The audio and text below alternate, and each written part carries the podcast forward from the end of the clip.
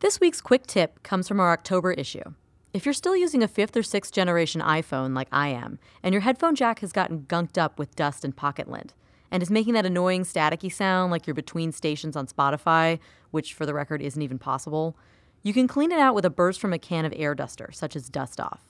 If it keeps making the noise, you can also lick the jack before inserting it, which, while a little gross, is effective.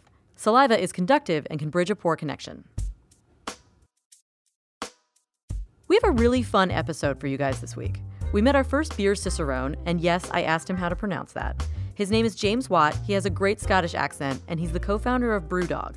Brewdog is a Scottish brewery that made a beer with 55% alcohol a few years back. It was called The End of History and came in a taxidermied squirrel. So James is kind of a fun guy. He's also one of just a few master cicerones in the world, and we put his nose to the test in an impromptu beer tasting. This week, I also buy a new TV on air with help from Peter Martin and Alex George, and Roy Berendsohn stops by with his new favorite tool, a cordless coffee maker made by Makita, a company known for chainsaws and drills, which is a little strange. Make sure you have your own coffee ready. I'm Jacqueline Detwiler, and this is the most useful podcast ever. We have James Watt, who is a cicerone. You just told me how to pronounce this. I was calling it chicharron, but I think that's a pork. It's a pork rind. skin. It's a pork rind. Yeah. Uh, and Kevin Dupzyk, our the host of the How Your World Works podcast, is also here to just have a good time. I heard there was beer, so Well, that'll do. Yeah. Um, so you are touring around with the guys from Brewdog. Um, what is the deal with Brewdog? Can you just tell me a little bit about that? Yeah, it's a company that myself and my best friend set up in Scotland back in 2007. Um, at that time, I was captain of a North Atlantic fishing boat, so I quit my job. I got a bank loan. We got some secondhand stainless steel tanks, two humans, one dog, and we started making some beer. is the best friend the dog or the hu- other human? Um, it depends what kind of mood the other humans in. I'm sure the dog appreciates that. yeah. Um, so the yeah, the names of these are very cool. Um, how did you? Are you like kind of into the punk scene, or, or how did this happen? Yeah, so um, the beer scene in Scotland in 2007, the UK was quite stuffy, was quite conservative, was quite old fashioned. So we wanted to kind of send a shockwave down the spine of the UK beer industry and kind of turn the whole thing on its head. And we've done that with our beers, with our names, and some of the things that we've done, which include making a 55% beer Holy and crap. packaging it in taxidermy. Oh my! Oh, I've heard about this. I have absolutely heard about this. I didn't realize that that was you guys. That was that was us. Wow! And so you've obviously tasted it. I always wondered, did you? Were you immediately drunk? What does it taste like? So it's a beer you've got to drink the same way you would like a whiskey or a cognac or something. You've got to sip away at it and get lost in the kind of nuances and the flavour and stuff. But it tastes amazing. We also aged it in uh, oak casks for for a few months, so you get that kind of depth and complexity in there too. It's amazing. That's so cool. And so, are these all new beers that you have with you today, or are they just kind of your flagships? Uh, we've got one new beer, and the other ones are kind of flagship or staple beers. So cool thing for us at the moment, we make all the beers in Aberdeen in the northeast Scotland, but we're just building a new production facility in Columbus, Ohio, which is going to be open in early 2017. So very soon, these beers are going to be made in the US as well. So in the UK, our business is owned by a community of 50,000 beer enthusiasts. So we call our business model equity for punks. And in the US, um, anyone can now go to our website and buy an equity stake in our in our business. And uh, we've just opened it a few weeks ago. We've had two and a thousand, two and a half thousand Americans invest so far. So yeah, anyone can go to our website and own part of our business and Oh, come on this so come on this journey with us. So you are a cicerone, which is a person who can, uh, who's basically like a sommelier for beer. Did you get that after starting the brewery, or did, were you interested enough that you did it first and then started the brewery? Um, I got it after. So I am a, a master cicerone. So there's only nine of us on the planet. So it's an insanely difficult exam to sit. The exam lasts two days. There's 12 hours of essay questions. There's 120 beers that you've got to taste blind. It is intense. It's Blind, tough. and then until you're blind drunk. How, how is it toward the end? I mean, um, I had my game face on. yeah, yeah. What do you do? Like, what does a when you're doing something like that, and you have to really keep clear Mm-hmm. to answer questions? How do you keep sober? Well, so much of what you taste um, doesn't actually happen in your mouth, it happens in your nose. So you can actually tell so much about a beer just by smelling it. So, in that situation where there's 120 beers and you've got to taste them, a lot of uh, the flavors you're going to pick up, a lot of the kind of stylistic things you're going to write about comes from the smell. So, you don't need to hammer 120 different beers, which wouldn't have been a good idea. Yeah, that's like the that's like a double power hour. That's, I don't know if y'all have that in Scotland. I've but- got no idea what that is, but I love the sound of it. Sign it's, a, me up. it's a shot of beer every minute for an hour. Okay. So yeah, not, God bless not that we're advising that, Yeah. but don't do that. College in Florida. Yeah, I went to college in Florida. So the first one we'll taste is Punk IPA. This is our flagship beer, 5.6% India Pale Ale that's made with a combination of American and New Zealand hops. And we focus on a New Zealand hop in this beer, which is called Nelson Sauvin. Called Nelson Sauvin because it has a lot of the same flavour characteristics as Sauvignon Blanc wine. So you're going to get gooseberry, kiwi, passion fruit, kind of lychee, some pineapple flavours in there. Ooh, so that it's, sounds it's really cool. Ooh, that smells great. That does smell really good. So if, Um, you, if you want to do the full thing with this, the first thing you want to do is spin it in your glass, and you want to spin it at about 45 revolutions per minute. So 45 RPMs, the ideal velocity here. I'm After you've been you're doing. spinning it, then you want to do a little sniff. And with that short sniff, you're going to get the compounds that volatilize easiest in the beer. So you're going to get the lighter notes, some of those fruit flavors. Afterwards, you want to put the hand over the top of the beer and spin it for about 10 seconds. Then you're going to kind of shake some of those heavier compounds out the beer. And as soon as you take your hand off, you want to kind of dive in there with your nose. Oh, it smells different. It does smell different. Wow. So it's different um, volatiles that cause the aroma that you're putting Oh, into the was cool. headspace with the two different tests. And the other thing that you have to do, so your tongue only has has five or potentially six tastes, but you can smell thousands upon thousands of things. And you also smell things after you've swallowed it. It's called retronasal. So you want to breathe in, swallow the beer, then breathe out hard down through your nose, and you're also going to pick up some interesting flavors doing that. I feel like I'm gonna snot on myself. Yeah. Let's see what Don't don't do that. so breathe in, swallow the beer, and then hard down through your nose.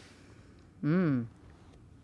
That's how I always taste whiskey. Is I breathe out through my nose after. Really? Yeah, yeah, yeah. Did anybody tell you that? Or this is what you do. I just do that. I don't know. I never learned that. It just t- it tastes good if you do that. Yeah. Yeah. How many types of hops are there? Like a lot, right? Uh, yeah, there's over 100 type of hops. There's maybe 40 that are most commonly used in, in beer, but with the explosion of craft beer, it's just put such an emphasis on, on hops, and there's so many new and exciting hops coming out all the time. And depending where they're grown and the hop variety, they're going to add different flavors to beer. So you can add a hop like Sorachi Ace, which originated in Japan, which is going to taste a bit like bubblegum and lemon. You could add a classic German hop, which is spicy and earthy. And these New Zealand hops that we use in our beer, they're kind of passion fruit, kind of tropical fruit flavors. And then the classic American hops from the Pacific Northwest are piney, resinous with loads of citrus flavors in there too. Cool. Well, I think we're going to do a blind tasting. Kevin, you and our new um, editorial assistant, James, picked out a bunch of beers. We picked out four beers, Mm-hmm. um, and uh, yeah. So I was, what I was kind of hoping you would do is sort of explain sort of what you look for when you're tasting different beers and sort of what the differentiating factors are, and then we just want to see like how much you can tell us about about these beers. Okay, cool. So, um, thanks, thanks for the beers. It's always nicely nice to be with a few different beers. And um, the first thing I'll notice is the beers are all very, very cold, so almost close to kind of freezing temperature. And a beer is going to open up so much more when it's a little bit warmer. So, because these are so cold, I want to get my hands onto them and let it warm up. And the warmer anything is, the more you're going to taste, the more you're going to smell. So, it's ironic that people focus on serving beers extra cold because it just means the beer can be extra bad, and you don't know. well, that's the thing about Coors, isn't Do it? you- No, I shouldn't say that. do you uh, do you recommend like would you want to drink every type of beer at about the same temperature, or is it vary? And what would you what would you say? Oh, it, it completely varies. So if you take a look at the kind of beer that you'd want to drink coldest, it would be something like a, a Pilsner, which is quite clean, quite basic from a flavour profile. And then the stronger a beer gets and the darker a beer gets, you want to let it be a little bit warmer. So um, Pilsner, I would have about 40 degrees Fahrenheit. And then for every maybe percent ABV the beer went up, I would want to have it a bit warmer. So something like a strong dark imperial stout, you'd want to have it at almost 50 degrees Fahrenheit just so you can get into all those flavors and stuff in the beer. Okay, so the first one, um, quite light in color, so a kind of straw golden color. It's quite cold, not a massive amount in the nose. Maybe some kind of esters, which would suggest it's an ale as opposed to lager, and kind of some mild hoppiness. Not a massive amount of hoppiness in there, but a little bit of kind of subtle, kind of maybe tangerine, kind of softer fruit flavors.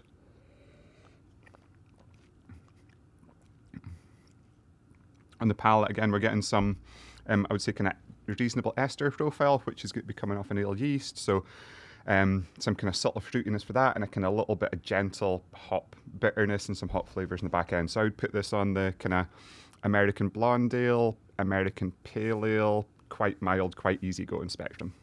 Okay. That sounds pretty accurate. Uh, that's the it's a Blue Moon White IPA. Okay, Yeah. What does what does white designate there? so the white will be where those kind of esters are coming from. So um, esters are flavors produced by the yeast during fermentation. Uh, the white designates that they've used a Belgian yeast in there, which is going to produce a little bit more, a little bit more ester profile in there. So it gives it a little bit of spiciness, a little bit of fruitiness, which is coming from that. Seems from like the fruitiness. Yeah. Okay, so second one, it's a little bit darker.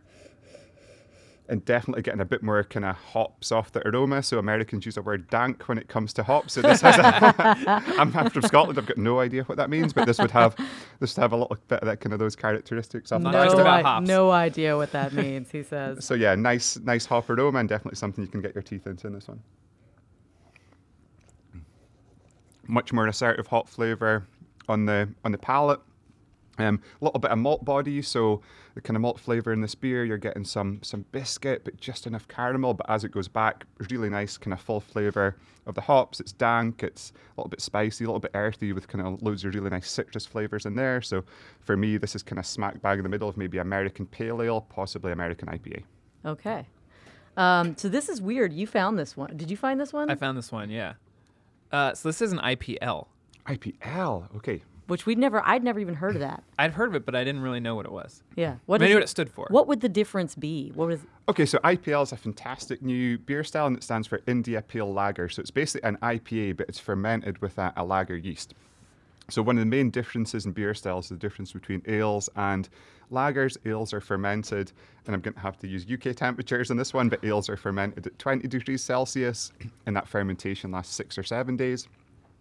Lagers are fermented at 10 degrees Celsius, so half the temperature, and the fermentation lasts 14 days. And what that means is lager fermentations tend to be a bit cleaner and um, they don't get so much of those kind of yeast esters in the beer, which really allows the other factors in the beer to shine. I think that's why the hoppiness shines through so much in, in this beer. Ah. This is a good beer. Who makes this one? I like this one a lot. This is a Jack's Abbey Excess IPL. Um, people at home go and find Jack's Abbey Excess IPL. It's very, very good.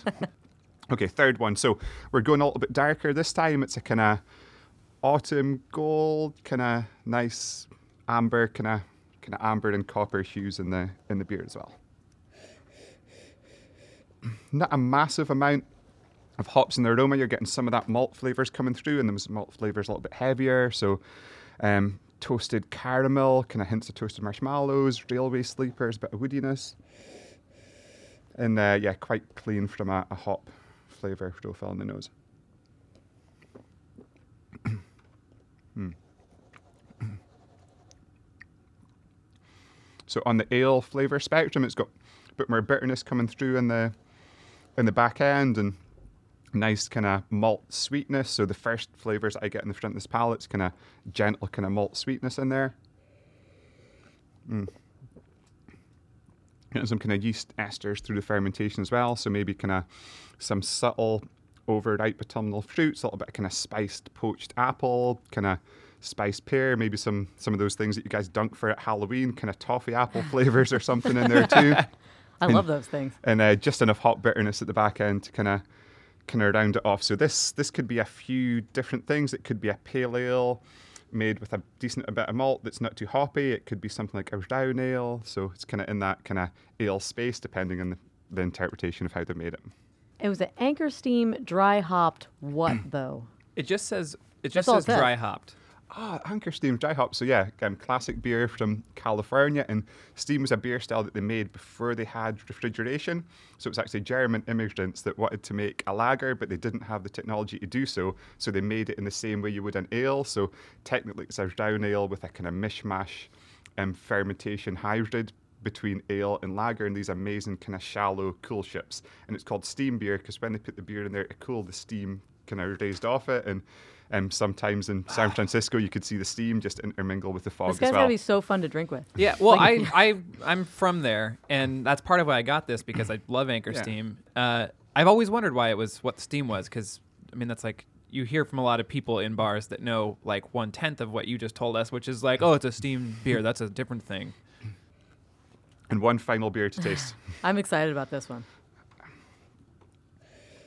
Oh. okay, so this this smells like the um, not so good end of the American beer flavor spectrum.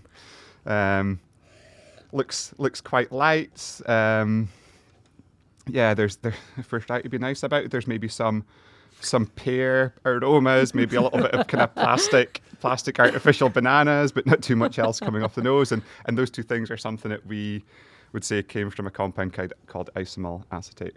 Ooh, and how do you get that in there? Um, it's a yeast.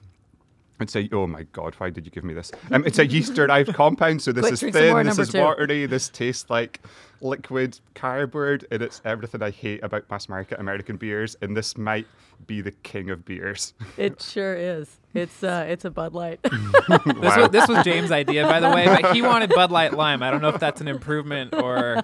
That was I, I am extremely impressed. I'm going to taste another beer just so I could get That's that taste a out good, of my it's probably a mouth. good idea. Yeah, I think I'm gonna do it. the same thing. Hmm.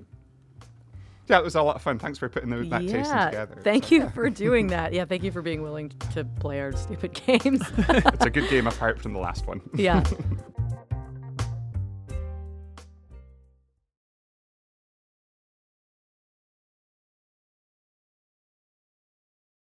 So here for hot TV talk is what we're gonna call this. our uh, is our tech editor Alex George and Peter Martin, who TV knows a lot. Enthusiast. well, yeah, you're just like you know a lot about TV. I just love to shop for other people's televisions. Huh. I have never owned a TV personally. Well, I that's a that's a lie. I owned one of those big old tube TVs when I was in college, but I lost it and like got rid of it in one of my many moves, and am now realizing I actually wanted a, a TV. You need one. I know who doesn't have a TV. It's ridiculous. I watched the Super Bowl on my computer last year. All right, this would probably be the most helpful. What is the setup of the room? The setup of the room. Okay, so I am putting it in my living room, which I want to say is it's pretty small. Like it's it's wide, but the couch to TV I would say is about five or six feet.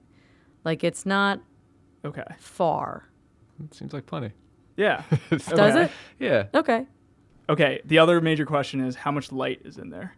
Ooh, um, there are no windows in that room. so Okay. So so it's a basement. so zero. No, no. th- Okay, I live. sounds like I live you in live a here hole. here in the podcast room. Uh, I live in the actually it's Things are- smaller. things are it's really smaller rough than right the now. podcast room. Um, I live in an old Polish building that is a railroad style apartment. So my living room is the second room in. It's so there's you know the dining room and the kitchen which has windows. There's my bedroom which has windows, and the living room is this little tiny room sandwich in the middle that kind of sucks. But that's why I'm putting a TV in there Yeah. so I have something to look at. That's perfect. Yeah. okay. And how are you gonna? Is it going on a shelf or like a Um, or I am the wall? going to mount it on the wall. Okay. Yes. So it's gotta be ideally pretty thin then. That's actually good because if you the main thing to worry about is if you have a lot of like sunlight or ambient light coming in, that's when having I mean basically you're paying. It's like my movie. It's a movie theater. That's how dark it is. Yeah, if we could just yeah, if you can have not as much light coming in there because the main thing when you're paying a whole bunch of money for a TV, what you're more or less paying for is so blacks look really black and then whites get really bright, so the contrast is really high, and so that's what makes you know a twelve hundred dollar TV different from you know a five hundred dollar TV. Um, but it, so you'll want to go. Let me see for that short of a distance. And you're looking to spend sub 500, if I heard correctly. I would say sub 500. Oh, yeah. let's bump that up. You think? yeah. Why? Oh, what fun is a cheap TV? Well, that's what I want to buy. If you, you would hand uh, Peter your credit card I- now, we can just make this I, a what lot I'm going to say, Peter, is I haven't owned a television for the That's last true. decade, so why would I buy a thousand dollar television Sure, you're gonna I've doing appreciate just anything. fine Yeah. without any? All right, all right. and if you keep it small, under 500, it's probably fine. I Yeah, just think I a mean- thousand is a better a well, better I'm budget for a normal something. person. I'm looking for something a normal. I'm looking for something in like the 40 inch range. So I'm not looking for like a big TV. So that's doable. Okay. It's not a lot of choice though for good ones. Yeah, well, uh, for that size, it'll be okay. If you spend 500 bucks and try and get something more than 50, then it's going to be a piece. It's Right. not going to work. Right. But Yeah, if I you don't go want that. under that. Yeah, I've got a couple should ideas look in at, mind, but we what should. size, and it goes diagonally, right? That's how you figure Yeah, out the that's how the measurements are. Okay. Um, let's see. All right, so we're looking at you want something around. So the typical range is like 32. There's like 40, and then you get up into. They shouldn't start below 40. Peter Martin is. I- no, yeah, you- it's funny that he says he likes to buy TVs for people. What he I like like, to what you should my own do, what on you should do is be a TV salesman because so far you are upselling no, the hell out of. TVs TVs used to be like 25, 32 inches were fine, and then flat screens came around. 42 is the basic, like 40 for Sony, and that I don't think you should go below 40. Why are you buying a TV if it's under that? It's basically your computer screen. But the price difference between a 32 and a 40 is so small. Mm-hmm. Get a better TV because it's gonna feel small after you own it for more than a couple of weeks. Okay. All right, I could vouch. I mean, I think that is kind of true. And a 30 inch, 32 inch TV now feels appropriate only in your kitchen. Like that's your As second, that's your bedroom TV. or your kitchen TV or something, Okay. or like a rich person's bathtub TV. Can we look at how? Can we look at the, the rich person's bathroom TV? um, all right, and we can talk about brands and kind of figure out where amongst them would be so good. okay, so I can tell you my specifications. I want a smart TV because I've been watching TV on my computer, which means I bo- mostly watch Netflix and HBO Go, and I will have cable. I have cable now, which is why I need a television. You're already paying for cable. I'm already paying for cable. uh, you know, clearly I've gone about this the wrong way. Um, but I so I want a smart TV that is easy to use because clearly I don't know what the hell I'm doing with televisions. So um, that, and then I want it to be roughly in the 40 inch range, and I think that's it. I want it to not suck. Yeah. Okay, not sucking. Okay, you'll be all suck. You're like listing it. Yeah. Not suck. Let's see, and 15 inch. I mean, the thing with the smart TV thing, almost every single, it's really hard to buy a TV that's not smart. Doesn't have like some apps built into it, so it's probably going to be a given for whatever you get. Uh, the ones that kind of they vary between like there's some lines that have had problems in the past. Vizios are great. Uh, generally, something from the uh, it's called the M line. They're all broken up into different letters. I'm gonna say it's Vizio's majestic. Vizio line. Majestic line. Yeah. Okay. Um, It probably makes sense because E is the cheap line, right? Economy. Yeah. Oh, economy. So maybe majestic is right. I don't know if economy is it's, what it really it's means, but medium. medium good. like, maybe you should get this. it's uh, so that's that line's solid. Um, Samsungs are very good as well. That's the last one I've. Um, no, that's not true. I have a Vizio right now. That's the last one I've owned. Samsungs are really solid too. But is there any chance she'll find a Samsung TV for under five hundred dollars? Those are they're going to be closer to the expensive line, but Oh, you can okay. get if you go under. Why under. are Samsungs expensive? Because they're prettier. Okay. The design is much better. Oh, I see. But what? Um, Who looks at the design? Of, is, you isn't do it just every- a black square? day. No, it depends like how thick the bezel is, the the framing around the TV, Oh. how thick it is, how nice Okay. f- the bottom looks. A lot of them are kind of they're surprisingly clunky for it's 2016, and they're just like these very square, clunky, ugly stands that they come on, and the there's two inches of bezel around the whole thing. Oh, I see. Um, maybe not two inches, but The other one that I've kind of become familiar with is this one called TCL. It's not known much in America. They make a lot of the little parts that are found in American TVs. Uh, they just they're they sell a ton of them in China.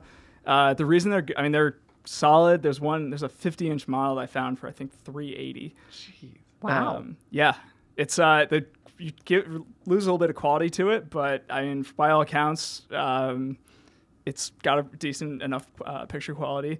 Um, and specifically TCL and uh, Sharp, I still have my issues about. I know you do too. What's your reservation about them? I've just never seen one that had great quality for the price. Yeah, it's and you mean image quality here? Yeah. Okay. The actual screen, we look if the you can see the pixels on it a lot, or you could see just a little fuzziness around it. Okay. yeah. What about Sony? That's a big name. Yeah, too expensive. Really great TVs, but They're if you're trying too- to spend five hundred dollars, it's, it's you're gonna have. If I were trying to spend a thousand dollars, would you recommend a Sony? you need to spend like fifteen probably or two. Wow. Yeah, it would have to. They usually they're specifically geared towards larger TVs like that. The less familiar brands like the Vizio, like Vizio, you can get at Costco and they're great. And same with TCL. Um, the main thing that I like about them that is that uh, I still swear by the Roku streaming and has that built into it, and it's just super dead simple to set up. Everything is really easy to use, um, and has all the apps that uh, that you would possibly want to sign in for and use at your home TV. And are these all going to be able to hang on a wall? Like, is that something I need to worry about? Like, do I need to check and make sure that I can hang it on a wall? almost every single one I've looked at has had some. They have the notches. It's just these notches that you have to have in the back. It's not Okay. like super complicated or anything Right. like that. And since they're all LCD, they're going to be light, Right. light, lighter. Right. So it won't be LED. Well, they could be both. Maybe we should do What is that. the difference between LCD and Uh, LED? funny you should ask. LCD lights actually provides the image. LEDs light up the LCDs. Oh. Like LCD. TVs are backlit by LEDs. So, when you they're- so it's the same. It's the same, but it's brighter. They started doing it maybe five years ago, where they put LEDs across because LEDs are so teeny. Oh, I they see. can You put put 'em an on the back. LCD across the LEDs. You put LEDs behind the LCDs. Right. If I look at TVs right now, I'm looking at some. There's the brand. There is the um, class of size. Then there is LED or OLED or whatever. Then there's the pixels, right? Which I assume I want lots. What's the pixels? 1080p. Oh, okay. Yeah, it's just the resolution. Right. Okay, Yeah. so that's resolution. Um, and then it says in what way that it is smart, uh, and what color it is. Obviously, I want a black one because I'm not crazy. No offense if you have a white TV. Uh, do they make white TVs? 'Cause it's probably like silver and black. Yeah. Okay. Uh, and then they have, Liberace has a and then they have uh, motion rate. So I'm seeing 60 and 120. Or the official term should be refresh refresh rate because that's the number of times per second that the screen refreshes the image. Okay. And then different companies do like True Motion and whatever else so that they Yep. can change it. And so a 60 hertz refresh Ah. rate might be 120 True Motion. And so you see ah, 120, you get excited, Sneaky. and then you get a 60 hertz TV, which is actually not a problem. But No. Have you, if you ever watched, like, it, is you- faster better for that? it's overkill after 120. yeah, So okay, I'm on Amazon right now. Here's a TCL. A T, that you were saying TCL is pretty good. Here's just as an example. TCL 40 inch 1080 pixel Roku Smart LED TV. Refresh rate is 60 hertz. Mm-hmm. 120 hertz clear motion index. Uh, what does that ig- mean? We don't know. Nothing. You can ignore Nothing. that. That means nothing. Okay. That's a marketing term. Okay, okay, good. It also has inputs. Does it matter what like plugs I get for it? I would. s- My finding is that if you have anything less than two HDMI ports, it gets annoying. Okay, this So one that's has where- three, so that's reasonable. Yeah, you should do at least that. The more, the better. See, you're saying to me that these things are like impossible to buy for five hundred dollars. This is a Samsung 43 inch, Yeah. 1080 pixel smart LED TV. Um, refresh rate is 60, and it's got two HDMI, but it is um, 358 bucks. Okay. I haven't go. shopped for a TV in very long. Clearly, you haven't. Let's see. What's it called? Uh, Samsung UN 43J5. Oh my god. Yeah. Jesus. Just pick up one of those. Okay, Samsung UN43J5 200. Maybe it's last year's model. I think it if it is. Yeah, it's last year's model. What does that mean? It doesn't matter. What? 200. All right, I'm looking at this too. Yeah, what's wrong with it? Tell me. Looks okay to me. Let me see. All right, room glue. Maybe we found your TV. Maybe you did. Maybe you did. Maybe I did. Yeah. I didn't do anything. So Alex, are you are you pro on this Samsung? You know what? I'd still get the the TCL has my vote. Really? Yeah, So here's the TCL that I was looking. Oh wait, that's the I mean, tw- 2015 model. this might be a good place to kind of draw it into. Is that either you're gonna get either one, and you're gonna be the TCL. The TCL. knowing you, you're gonna be okay with either one. Vizio, Samsung, TCL, they're good. Uh, check to make sure that you know, so, like I know um, Vizio's E line, I think, if, uh, has you know they had issues with a bad batch that they made. Oh, uh-huh. So do a quick search for that for that based on the one that you find that you think is going to be it. Make sure that's okay. As long as it has more than two HDMI ports, that you'll be okay with that. And the other major thing is that if you have this in a room that's not going to get a lot of natural light interfering with it, Mm-hmm. you're not going to have a lot of issues with glare or anything like that. right. Okay. Um, yeah. Besides that, you'll be you'll be okay. Man, well, I'm actually going to buy a TV right now right now? Buy Yeah. it while we're on the podcast. on the podcast. Yeah. Okay. We're live. Which one are, Well, you, are you thinking about? See, it's hard. All right. Um, Yeah. But then, uh, okay, this is 40 inch. This is a Samsung. The TCL is growing on me, guys. Oh, what changed your mind? Uh, it has a super simple remote with 20 buttons. That's what changed your mind, Grandma? Shut up. oh, you mean the channel changer? I call it a changer, too. Yeah. Remote control. Uh, all right. Thanks, guys. I'm going to buy a TV now. TV. Thank you.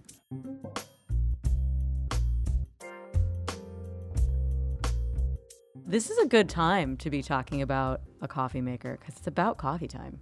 It's about coffee It's time. just about coffee time in a world in a world. without coffee. Everyone is cranky. Everyone is mad and tired. And along came a company called Makita. Makita. Roy, focus. yeah, sorry. Sorry. Sorry. Um, I think I think we sound like Batman. I don't know how that happened. um, this is a cool coffee maker. You were showing this to me in your office, and I thought it has like a what is this? It's a battery that goes to a drill. Yeah, yeah. This is why does this thing exist? you know, construction sites are not known for good coffee, Mm. obviously, you know. Mm-hmm.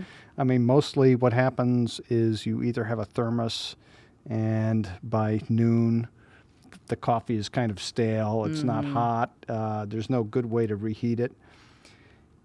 And, you know, Makita is a power tool company and, you know, they, they do a lot of research, talking to tradespeople. You know, they, they make professional power tools. And Mm-hmm. yeah, so- I looked at their website. It's like Yeah, and- serious chainsaws and drills, and Yeah. I mean, it's it's Oh, yeah. almost like looks like a post-apocalyptic, uh, like a cage match sort of. You know, it's like sparks, and you're like, oh my gosh, Makita. they you know bill themselves for lack of a better word as Makita Industrial Power Tools. see, that sounds like the kind of place that where you'd have a cage match after yeah, the yeah, apocalypse. yeah, yeah, right. Um, so when did this thing come out, or has it? Is it out yet? Yeah, no, it is out. it's uh, relatively new, and you know, to tell you the truth, at first I, I thought it was a gag. I, Oh, I asked, really? yeah, well, I thought I thought it was either a promo thing or some like like uh, I don't know. uh, I said to the publicist, uh, his name is Wayne Hart. Everybody in the power tool industry knows him. I was like, Wayne, a coffee maker, really? You're like, can I mount it on my chainsaw? I don't understand what yeah, yeah. is Is, is this is this a keychain thing, a Christmas ornament? Put it on the top of my tree. And he was like, "No, Roy, it's real. It's like, uh, you know, this is just Well, this is the Amazon name. It says Makita DCM 500Z 18 volt LXT lithium ion cordless coffee maker. Cordless, Cordless coffee." coffee. Lithium ion cordless coffee maker. That's a really intense coffee maker name. Well, as you can see from this brick-like battery, I know. you it, it takes it takes the same power tool batteries that you run a Makita cordless drill or a cordless, you know, circular saw or what you know. Makita makes I don't know how many cordless Right. things, but it's And those also batteries last a long time. So what do we do here? How do we? Yeah, I mean it's it's um, in some respects it's a straightforward coffee maker. You see, it's got um, it's got this little uh, Oh, tray. has the little tr- same yeah, tr- normal. yeah, tray with a. a, a and you have to buy specialized coffee filters that go in it, or uh, no, it comes it comes with this uh, cup that's a screen, and you just put regular Oh, ground you coffee. clean that out. You know, yeah, yeah, You just dump it out and rinse it. that smells good. Mm. Yeah, no, it's uh, we we ran we test tested it on some Maxwell House coffee, and then you know you just slide this slide this in as you would you know like any coffee maker, you know, uh, one cup worth. And this is interesting. You know, you fold up this this little hatch here, mm-hmm. and you pour in water. And Right, so far this is very similar to a regular coffee maker. yeah, yeah, no, I mean they didn't do anything like like terribly weird. Now you see, as this, you know, rather than put a fill line, Yep. they have that that weird little thing. They call it the the uh, what is it? The f- limit. Yeah, the limit island. They call. They call it the limit island. it's Yeah, a yeah. little block in the middle of it. Now watch what happens. You're supposed to fill the water up. Just see how the water tension. Oh wow! Isn't that cool? It's making like it almost looks like a Jello blob around it. Yeah, yeah, yeah. It's wild. I mean that they thought to engineer. So you can tell. Oh, so it's exactly perfect. That was amazing. It like there was it, so there's a little block, I guess, in the middle of the water compartment. Right. And you're supposed to fill it till just until it covers it, and just to make sure that you do that exactly accurately, which sounds like a very power tool sort of choice to make. You, it has it it's set up so that the water tension holds the water back like a dam Yeah. around the block until the very second it covers it. Yeah, that's exactly, Jackie. That's a beautiful description, and that is exactly how they've engineered the lim- the limit island. The limit island.